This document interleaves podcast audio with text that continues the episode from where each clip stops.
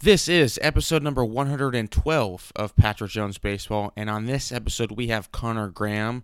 Connor is currently the sports performance director at Redline Athletics in Cincinnati. Um, he's a former fifth round pick, right handed pitcher out of uh, Miami, Ohio University.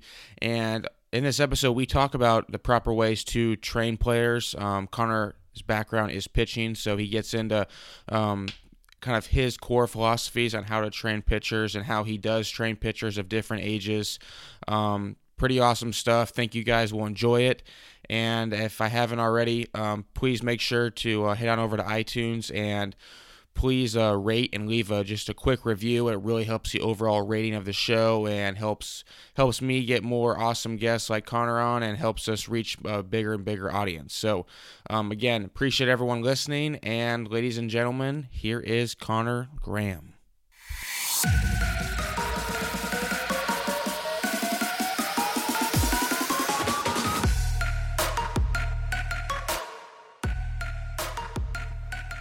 All right, and we are now um, recording with Connor Graham, who is the who. Are, what what's your exact title? So I, I'm the uh, director of sports performance at Redline Athletics in uh, Westchester, north north of Cincinnati.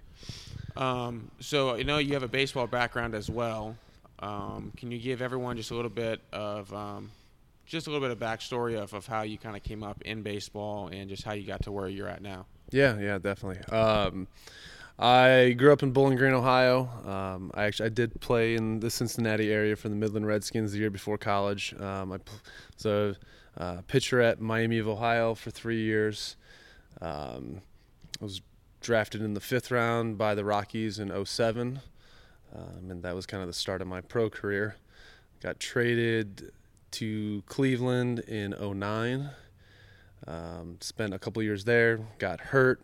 Got released uh, signed with the Rockies again, got released again, and uh, played indie ball for my last year and a half, and then I ended up having surgery, and uh, unfortunately didn't really come back from that. So that's kind of where the uh, performance training kind of career started for me then. So when you were at uh, Miami, Ohio, how hard were you throwing then? Uh, I came in like kind of like a typical righty. Um, probably topping out at 93 in fall ball. Um, and th- at the time, didn't really realize what happened. About four weekends into the season, I think I hit 100 for the first time. Whoa. Um, and that was, I mean, that's not recent with all the higher velocity. That was a few years ago. Yeah, was, I'm old. That was 0, 05? Yeah, 2005. Wow. So it was a little while ago. Um, back then, I did I didn't realize like what you know what kind of changed to make this happen. It's a lot easier to look back now. In high school, uh, strength training wasn't really a part of what we did. Um, we kind of, you know, I, th- I thought we worked hard back then, but you know, the weight room was usually the football team dominated it, and there was a lot of squat, bench, clean, more bench, and then some bicep curls. Um, and I realized that I didn't, I didn't excel in the weight room then, and I didn't do it because back then pitchers ran poles and we didn't train. Right. And you know, fast forward to college and um, living in a weight room, getting really strong, and the velocity came pretty quickly after that. And then once you got into pro ball, um, what was what was that adjustment like, and how often? I know you said you got injured um, at the end of your career, but where were you dealing with injuries early on too? No, honestly, I you know minus the occasional you know rougher weeks, you're a little bit more sore after an outing, but it wasn't. Um, wasn't anything really debilitating. Honestly, the only time, the only thing that put me on the DL until I was actually hurt were, uh, blisters. So outside of that, I, I remained fairly healthy. Um, the thing that, and I think this is kind of feeding into how I got into strength and conditioning as well. Um, unlike a lot of strength coaches, you hear them say, you know, in high school I found the weight room and it helped me succeed. I got lucky and I was six, seven about and got up to 100 miles an hour without really training all that much. Yeah. Um, and I unfortunately coasted more than I should have, and it was wasn't really till the end of my career that I realized, oh my God, like I can't I can't just coast. I'm in Double A, and everybody is as good or better than me.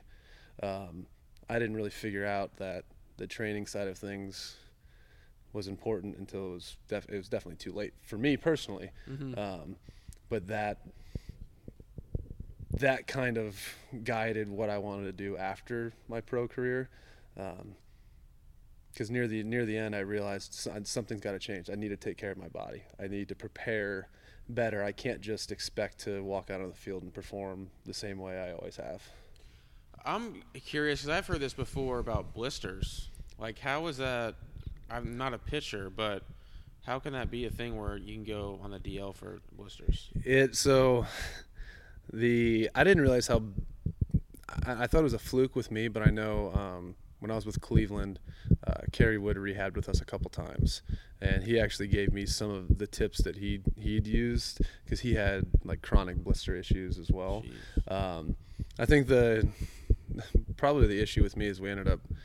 I'm pretty sure that I'm not not pretty sure. I know for a fact this is not legal in baseball, but putting super glue all over my finger. I'm like doctoring it up as much as I can, and I think we were in uh, Bowie, and I threw a pitch and it tore off some super glue, some Dermabond, and a bunch of skin Jeez. and I was just it was an open the whole pad of my middle finger was raw and bleeding on the baseball and um, it took I, I was I was out for about a month um, not really being able to throw it all without stuff on it That was what was that? Uh, Rich Hill, um, who was having those. It was a ton of blister issues. was he yeah I don't know I mean it the, it's you know, I don't know if it was something specifically that I did or it was just me I'm, I'm not sure um, but I've heard of some guys dealing with it and certain climates made it worse but it was interesting Um, after you played affiliate, I know you played in the Independent League, uh, the Atlantic League. mm-hmm. Um, what was that like? And I, we'll we'll get into what some of the changes that they've made recently. but what was the Atlantic League like? the the thing that surprised me initially because you know coming you know early early in my career until basically up until when I really got hurt like I was a, usually a top prospect and I maybe I was a little cocky and thought I was somebody but you know looked down on independent baseball and I think at times the Atlantic League was the best baseball I played um, the the talent maybe the you know the end of the bullpen or the end of the lineup wouldn't necessarily match a double A or triple A team, but I mean the talent was unbelievable. I mean we had there's ex big leaguers on every team. Um, every year, guys that got signed and made it to the big leagues that year. Um, so it was it was pretty cool being able to play with guys that I played against earlier in my career, um, but then also, you know, you learn a lot of lessons when Dontrelle Willis is one of your teammates. Um, Armando Benitez. Like we had, it was an interesting experience for sure. What do you what do you think about the changes that the Atlantic League made uh, this past off season? I don't know. It's uh, The mound's back farther. Uh, I think the bases are bigger. Um, there's a bunch of other changes too. there's some time. Like I know there's some time, Time changes, changes, as well, yeah. and um, I I think I understand why Major League Baseball wants to test some of those things. Um, I don't. I think it's a little too early to, to speak to how it's going to play out, but I don't think it's going to be as clear cut as people think. I think moving the bound, mound back, people automatically assume hitters are going to have an advantage. I don't. I don't think that's going to be the case.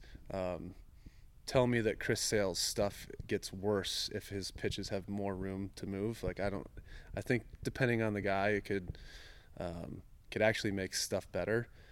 But it's it's too early to see. But it's an interesting change that I I can't say that I'm upset that I'm not there having to do it. Well, I was wondering about arm injuries too, from a pitching standpoint, with the mound back further. I on, I honestly don't think it's going to make as big a difference as what people think it could. Um, most pitchers that do a decent job of taking care of their arm train at or above the level that of demand that they're going to have in a game. Um, I I don't think it's going to have an effect on injuries, but uh, that being said, there's it's I don't know it's multifactorial. There's so many different things that you could that could factor into how that affects a pitcher throughout the year. Um, so I think it'll be it'll be interesting to see, but I don't I don't know if anyone's going to have an accurate guess at what's really going to happen. I just don't know why they decided to make um, make the change in the Atlantic League? Like that's the cream of the crop for independent leagues. Why not go to? I mean, the Pecos League is pretty pretty. That's pretty bad. Maybe like the Frontier or American Association. I don't know why the Atlantic League. Uh, I think the Atlantic League is a well-run business, and an official partnership like that with Major League Baseball is probably something that not not probably is something that I know they've they've been wanting to achieve for a while, um, and this probably just made the most sense right now. And it's it's not like other things haven't been tried there as well. So it's using it as a testing ground isn't, I think, the worst idea. Um, I'm just glad I'm washed up and don't have to do it. How hard do you think you could throw now if you could get your arm back in shape? Um, we've tested that a couple times and it doesn't go well, and I can't lift my arm up for a while.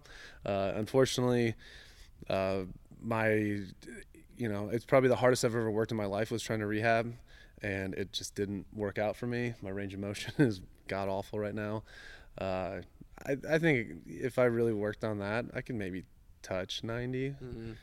And what was your sur- or what ended your career? What injury? Uh, I had rotator cuff and labrum surgery, so um, multiple anchors, um, supraspinatus and infraspinatus repairs. Uh, it it was it was kind of ugly. It wasn't wasn't great, but at least for right now, I can throw BP. I can lift weights. I can play catch. I just can't do the things I used to be able to do. Did you do any type of uh, strength work back then when you were playing, like in season? Yeah, I did. It was it was always inconsistent for me in season. Um, it's one of the things that I I struggled with um, with my own plan was finding something that consistently worked and sticking to it.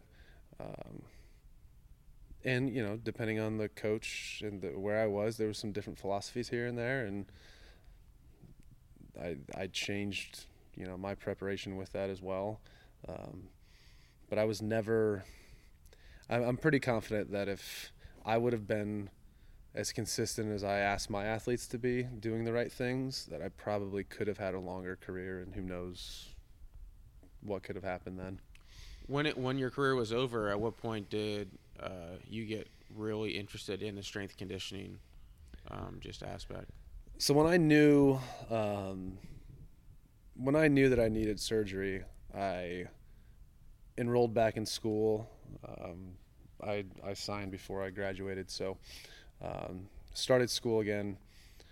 Scheduled surgery, and you know I got about a semester in, had surgery, and then finished up, and that's um, that's when I knew, like in, in, the back of my mind, it was something I was always interested. Even at Miami initially, um, that was always an interest of mine. I wanted initially to do uh, athletic training, and they told me you can't you can't do that and play. So um, I wasn't sure what to do after that.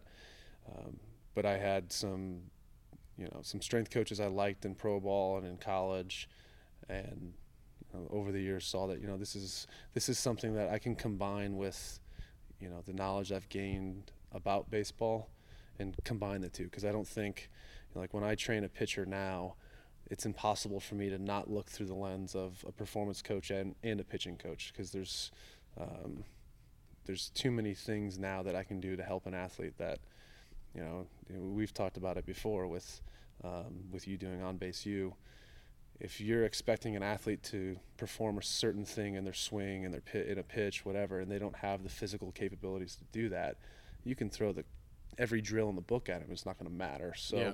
combining the two, that's what really really got me motivated to like okay, like I really want to dive into exercise science um, and kind of pair that with the pitching training as well. How long did it take you um, to get to a point where you were doing that full time? Um, I don't even remember now. I had like two years of school. I changed my major. Some stuff didn't transfer. Um, so it was about two years. Um, I was volunteering a little bit during it. Um, had an absolutely amazing internship um, at a facility called Donskov Strength Conditioning in Columbus. Um, worked. They train almost primarily hockey players, but um, some wrestlers, um, some general population as well. but that that was my that probably fast tracked me to where I am right now compared to some of my other peers who didn't have the experience I did as an intern. Um, I was challenged constantly, um, and I think that that really, like I said, kind of fast tracked my growth as a coach. I think I've read a few times where Eric Cressey has, has said the same thing, where you need to go out and, and get real world experience um, because just reading a book and just you know going to classes it's just it's not enough. And yeah. you you don't know like what it's like to uh, be able to coach someone who um, is you know really positive all the time, and then someone else who's like you know attitudes maybe not the greatest, and it's like it, it is it takes a skill to be able to handle different types of personalities and ages, and just there's so many other factors too that aren't taught in a book. Yeah, no, I mean it's definitely true, and and just getting reps. Um, if my ultimate goal is to train pitchers and baseball players. Um, you know, talking to Eric and then Pete Dupuis, his his business guy as well. Like they'll tell you, like don't don't niche down. Like coach everybody. Get as many coaching reps as you can. Because um, I've learned things from training synchronized swimmers that has helped me train a pitcher better. Um, there's, you know, there's no there's no replacement for just kind of putting in the time and getting the coaching reps. Um, and then yeah, and personalities too. Like uh, in the strength and conditioning world, Brett Bartholomew is um, a pretty well-known name. He wrote a book called Conscious Coaching um, that talks about that, like different archetypes, different different types of athletes, and how you can motivate those athletes and, and coach them better. Because um, not everyone's going to respond to the same thing. And um, yeah, I agree with that. So take me through kind of what you would do um, when an athlete, when a baseball player comes in to uh, to train. Let's just start out um, as a pitcher. Yeah, um, I think step one is just a, a little interview. First of all, um, find out why they're there. Um, find out what they've done in the past, what's worked, what hasn't worked, um, injury history. You, I mean, you can gather a lot of information, and you can really get down to what their motivation is for being there. Um, after the initial interview, um, a movement assessment, find out what they're capable of doing, um, and that that can kind of lead me down different paths. So, um, with a lot of our pitchers, we'll start with some tabletop assessment, looking at hip range of motion, looking at um, T spine range of motion We'll look at uh, scapular positioning, both um, just static position and then dynamic control as well. And then from there, moving, you know, the, the assessment can kind of tell me where I need to go and look at more things. Um, doing a movement assessment at Redline, we use Fusionetics, um, looking at general movement patterns. Um, it's a it's a really good way to watch and see how that athlete's brain kind of problem solves movement. Um, and from there, you can find out okay these compensation patterns let's try to find out what the the root cause is and attack that. And it's kind of it's an easy way to identify some low hanging fruit for that athlete um, that more often than not can make much bigger changes. How many days a week would you put a program together for like a pitcher for example depending i mean a lot of things factor in um, age of the athlete training age of the athlete time of year. So it can range from two days a week up to in season. Uh, that would be. yeah, yeah. Two. I mean, and even off season too, depending on the age and the training age of the athlete. If if an athlete's never walked into a facility like this, they can step into this weight room and get stronger. Yeah. like yeah. So for them, two days a week, um, teaching them how to move really well can have a huge impact. But then I'll have college and professionals who in the off season will be in here six days a week. Um, so it'll vary depending on you know several factors. The sweet spot usually seems to be about three days a week in the off season, um, one to three days a week in season, depending on you know a pitching rotation or someone's schedule. I don't know if you've seen this with pitching too, but with hitting, I've seen this as kids get older. Um, it is so hard to alter uh, their movement patterns um, in their swing. And um, I, I, what I like to tell parents is because sometimes I'll, I'll get questions asked like, it, you know, do do I really need to start my kid, you know, doing movement work or strength work at a young age? And I always say yes, not because I want like I think that they need to like get really strong. It's they need the proper movement, and again, it's just the older you get, it's it becomes extremely hard to alter uh, the central nervous system, and I just I see it all the time with older kids, and it's like man, like wish we could go back in time. Yeah, I no. wish we could go back in time, but um, yeah, that, that's just, that's what I tell all the uh, all the parents out there with younger kids. Like it is extremely important because you only get one chance to do it right. Yeah. And after you know those those movements are programmed, like it's just you can create new movement patterns, but it's just it's really tough. Yeah, it, I mean it really is. Um, and there's people that have different strategies to do it. That, like you said, the best way is let's take these windows of trainability and and do, do it well at a young age. That's why we like I start working with athletes at like eight and nine years old. Now, what we do with an eight and nine year old does that look like what someone would think performance training looks like? Possibly not. It may look a little bit more like phys ed, but I want to teach them fundamental movement patterns. I want to teach them how to hinge. I want to teach them how to squat. I want to teach them how to do those things. And maybe it's not with a barbell or a kettlebell or but I'm teaching those movement patterns at a young age. So then later on, we can it can scale. We can layer that. We can build off that. Um, and then with older athletes, like you have to get a little bit more creative. Um, I know external cueing has you know has been huge both in you know strength and conditioning and in baseball as well. I think there's a time when you know if you're trying to change a motor program like walking, external cues aren't going to be enough to change how change someone's gait. Right. Like that that's not going to work that well. Um, and I think throwing and swinging can be similar. I mean, we I had an athlete in today who's you know 15 years old. Um, he's probably been throwing since he was two years old now. Pitching, no, but th- he's been throwing stuff for a yeah, long time. Yeah. Um, changing those patterns, sometimes you have to make them aware and then yeah, other times maybe you want to use more external cues. Maybe you want to get the glove off, get the baseball out of their hand. Um, we were throwing PVC pipes today, um, using PlyoCare balls, using different implements that um, can kind of free the brain up a little bit and and stop having it go straight to that program that's written as pitching, and and try to kind of rewrite a, a more efficient pattern. So for high school kids, um, is it imperative that they lift like, do you have to lift heavy and low reps to get stronger?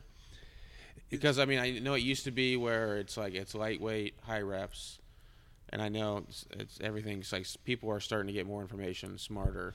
The average person out there. I th- I think the if you were looking at just traditionally for a trained athlete, and especially for a baseball player too, there's there's not a ton of the year where we need to be sitting in in rep ranges that are higher volume and more focused on hypertrophy. A lot of our athletes are under six reps for multiple sets. Um, depending on what the athlete's needs are, that, that can change. Um, if I have a kid who is undersized and needs to put some weight on we have some time, that's going to change the program a little bit.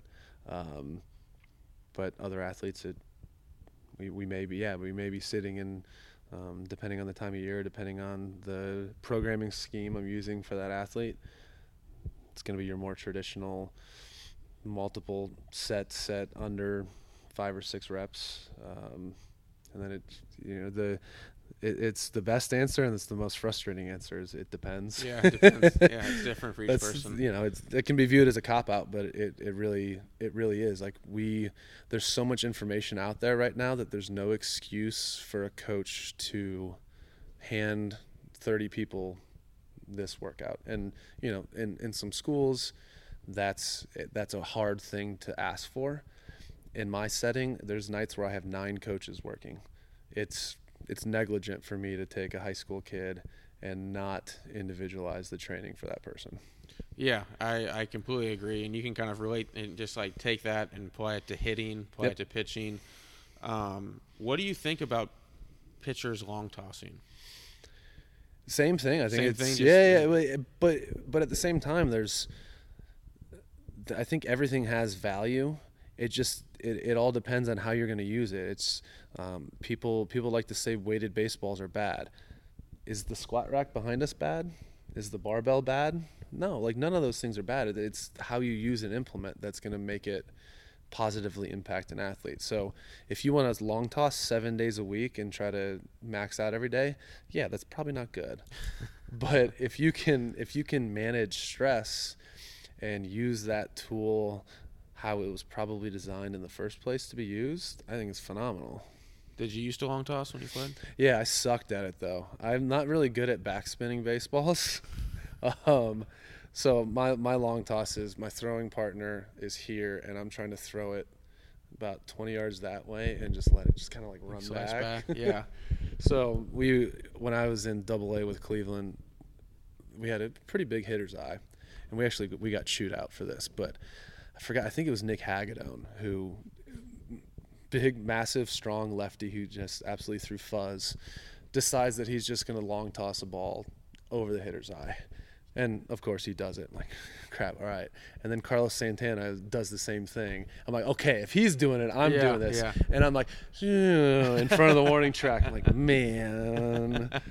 So that, yeah, my version of long toss. Your version of long. well, I mean, you could also throw 100 miles an hour. So I Not mean, often. It, it I, in pro ball, it probably only happened.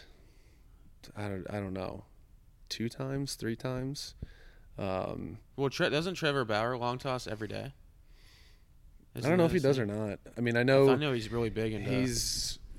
I mean, there's there's certain guys that can handle a lot more volume of that throwing, and, and your definition of long toss can be can be different. If you know, if someone has the ability to throw the ball 350 feet, if they're throwing at 280, like that's not a really high RPE for them. Like that's not a high intense throw, but 280 for me might be might be uh, pretty intense. So, I mean, just like just like anything else, just like in the weight room, just like any type of training, like managing workloads and managing stress and recovery, that's going to kind of dictate, you know, when it's a good tool to use. What what could the average, you know, we have people listening to this all over the country. Um, what could the average person who has a, as a kid, who's six, seven, eight years old, be doing to help them um, now? So later on, it's it's a little bit easier um, in their career It, from a strength side. I mean, for for like the young young young athletes, I mean, play outside, climb trees, jump fences. I know that sounds kind of funny, um, but I, it doesn't happen as often. Like in me as as a parent, like I, I find myself being you know a little nervous, like not wanting my daughters to run around the neighborhood. Like I have to stop and be like, they're fine, let them go, because there's so many kids that are stuck inside playing Xbox all day. Yeah. Um, and then for the kids that get older, you know, find, there's there's facilities like ours that do a good job of teaching kids fundamentals of movement because it's not always taught in schools the same way it was when we were younger. Um, there's not year-round sport participation. Like when I was a kid, you, for me, baseball was the summer, and then fall was a different sport, and winter does, was a different sport, and spring was a different sport. So my I had a wide diet, like a wide variety of, of movement that I I would go through yearly, um, and we don't see that as often now. Um, so that would be my recommendation: is, is get get active, and when you're to the point where like the kids mature enough to say, no, I want to I want to work harder to get better at something. Find a qualified performance coach who can can kind of guide them along that journey. Because I, I, I, another reason I ask you that is I get questions all the time from from people from mainly hitting, um, but a few pitching recently too, where they don't know like how many days a week should their kid be throwing, how far, how I mean what drills should they be Yeah. doing, how should they find their proper arm slot. And uh, like honestly, like, and this I don't know if people like this or hate this, but like for the young kids, throw hard. Like, you, how many guys have you ever heard of that picked up baseball when they were 17 and got to the big leagues pitching? It doesn't happen. Not very often. I mean, there's there's actual physical changes that happen when you throw hard at a young age, and if you don't have humeral retroversion, you're not going to get layback, which means you're not going to throw hard. I love when I have a young kid come in and the dad's like, "Oh, he just throws as hard as he can and he doesn't know where it's going." I'm like, "Sweet, like let's teach this kid how to throw fuzz." yeah. And then when he's 14, 15, we can. Yes, like I don't want someone that throws 100 miles an hour and literally has no idea where it's going, but it's a lot easier to take someone that has clean movement patterns and can throw with intent and teach them how to attack a strike zone than it is to take someone who is 18 years old, throws 70 poo, but can really dot up. Like Yeah. that's that that's great, but you're gonna hang up your cleats the last day of senior year. Like you're never like you're never gonna play again. Doc, uh, Dr. Rose is on next week's episode, and um, he said the he said the same thing with hitting too. He's like, try and hit, try and swing. You, you know, try and hit it as far as you can. It's like we can always work on the mechanical stuff later on. Yeah. kind of like you're talking about right there, right? You only get one chance to really kind of let it go, and I don't know. It's just it's tough to ingrain that in kids later on. The later on you get. Yeah, it, re- it really is, and and at a, at a younger age, it's a unique time where training speed and power can be very successful. Like we do a very good job at taking 9, 10, 11, 12 year old kids and whether you like it or not, we we performance test when they come in, we set a baseline and we do a really good job at making those kids faster. We don't do anything fancy, Yeah. but at at that age, you're like you're in a time where your brain really likes some of the stimuli that we give it and it's going to make an athlete faster and more explosive and throwing and swinging are going to be no different um, so taking advantage of this time frame and using it well means when puberty hits now we get to throw some more strength and size and mass behind those clean movement patterns and explosiveness like that you that's a pretty good equation for throwing hard and Yeah. hitting bombs. Hitting bomb, which is what I like to do. Um, I know recently you just got a Rapsodo as well. hmm What do you think of that? I love it because um, no matter what, there's I can't see everything, um, and it gives me the ability to give feedback um, to an athlete that's not opinion. Um, and I and I you know there's there's certain people that I've used it with that like they want to dive in and they want to understand. There's other people that are like I don't don't tell me my spin rate. Tell me what to do. Tell me how to make myself better. Um, but it's an unbelievable tool in terms of pitch design. Um, I can't tell you how many athletes I've seen already where you look at the movement profiles of their pitch and there's and it, just one big clump and that big clump isn't one pitch it's three pitches with the exact same movement profile and for me that's like this is this is this makes my job I mean, I guess easier, or not easier. I mean, it's hard work to you know design pitches that play well off each other, but are differentiated. But it makes it really easy then when we're going through the process of, okay, your four seam and your two seam right now are the same pitch. We can either make them different or pick one. And if we're deciding to make them different, now I have a tool that from pitch to pitch, combining that with high speed video, we can differentiate those pitches and and make them work much better together than just having the exact same movement profile. Yeah, it, it is really cool. I know they have one for hitting too, but I know the pitching one is really taken off. I know uh, organizations, um, I, I think every single organization has one now. Um, I forget who it was with the Marlins. Uh, was it Dan Straily? Uh, It was. I think he was at Driveline. Anyway, the Marlins, as you all know, are really behind everything else when it comes to analytics and technology. Um, and they didn't even they weren't going to even buy a Rapsodo. I know for um, some other tech companies that they weren't interested in that anyway. But I know Dan had to uh, personally purchase his own Rapsodo and would use it in bullpens uh, before games. And so th- when the Marlins were like, "Well, can we look at that da- data?" We're just kind of curious. He's like, "No, you can't. like, no, it's just it's just mine." But it's funny because it's where the game is going, and, and why wouldn't it? I mean, Yeah. it's made every other facet of, of human life better and easier. I mean, why wouldn't it help in baseball? Yeah, no, and, and and it's true. And I mean, you talked about Dr. Greg Rose, like he's said, and it's not just him. There's people in the baseball indu- industry now recognizing as well. Like baseball is so far behind golf. Golf has been ahead for, I mean, decades if you think about it. But like just recently, they've embraced technology and shocker, it's working. Yeah. Like it, it, it, it makes sense. Now, how you utilize it's one thing. Like, I can't stand there with a tablet or a screen and just look at that while I'm working with the pitcher. Yeah, and say move your you know right arm to like a little bit two inches higher.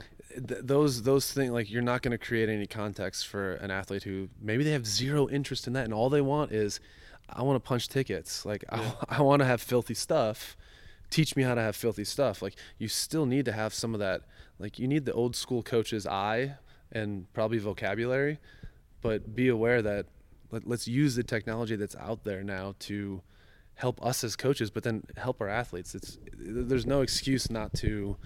Um, not to attempt that. I know you know it's cost prohibitive for some people, but there's there's ways that you can use um, the new technology to help you develop athletes, and it's it uh, it's had a huge impact for us. So I think uh, I think one of the the main reasons why you know I like coming up here and, and working with you guys, and um, pretty excited for just kind of the future of working with you guys too. Is it's so important um, from a hitting perspective, um, and I'm sure from a pitching one too, that the weight room is um, not too far away, right? Because for so many kids, yes, doing drills, hitting drills is important.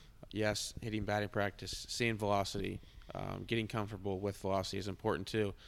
Um, but with a lot of kids, it's like just as important, probably if not more, as if I'm, you know, working with a strength coach or um, and just you know saying, hey, I did a you know physical screen on him. He's having some hip mobility issues.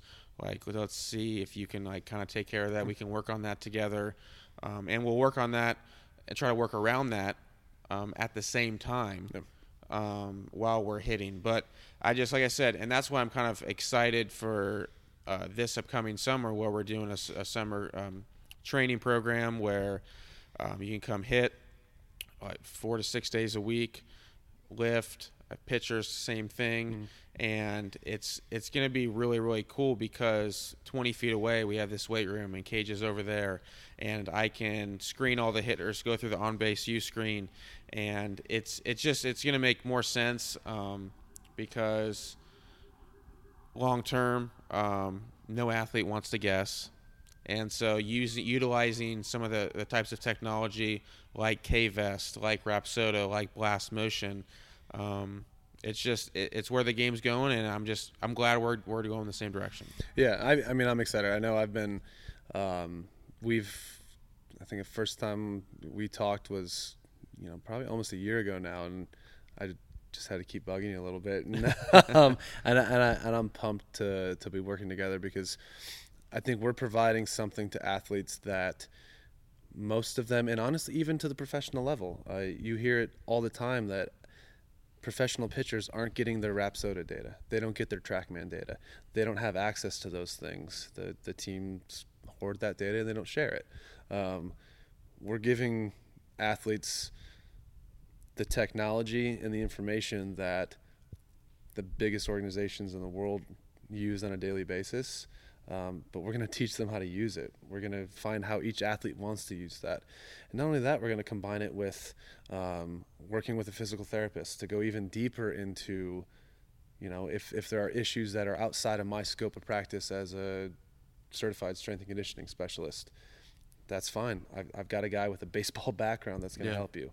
Um, the individualized strength training, and not only that, like yeah, it's it's nice to be able to do a movement assessment and design programs based off the movement assessment, injury history, training history, goals of the athlete, but then the athlete's working with me and you. So we like Yeah. we, we we're gathering so much information on a daily basis to provide the best possible training experience for them. Um, I'm I'm beyond excited. Yeah, and it when I was out on base U, one of the the things that they would use is is the pit crew phase phrase, and where you know in the in the pit crew like you have the driver, you have the team, you have the mechanic, right, and they're all working together, you know, for that one common goal, and it's kind of going to be this the similar situation here where uh, I you know my background isn't strength. yours is, so I can communicate with you, and then vice versa. And what the way I look at it from a hitting um, perspective and a hitting coach is, if someone told me growing up, "Hey, to be the best hitter like you possibly can, like what like what would you what would you do?" I'd be like, "Well, I'd probably hit a lot." And so that's why I think having it set up the way we are, where you can come in and hit six days a week if you want to. You know, I mean, I, it's just and that it's like that with with kind of anything like getting strong, like you know, pitching. So I'm glad we have it set up the way we do. Um, I'm excited because we do have K-Vest, which is, uh, in my opinion, the most important piece of technology from the hitting side anyway that's out there, and it allows me uh, not to have to guess what's going on. It just it, it tells me. Yep. And so um, that's what I like. I like the objective feedback. I know you do as well with Rapsodo. Yeah, yeah. It, um, I, I'm excited because we're putting a lot of the pieces together, and we're we're taking the problem of communication between multiple different people.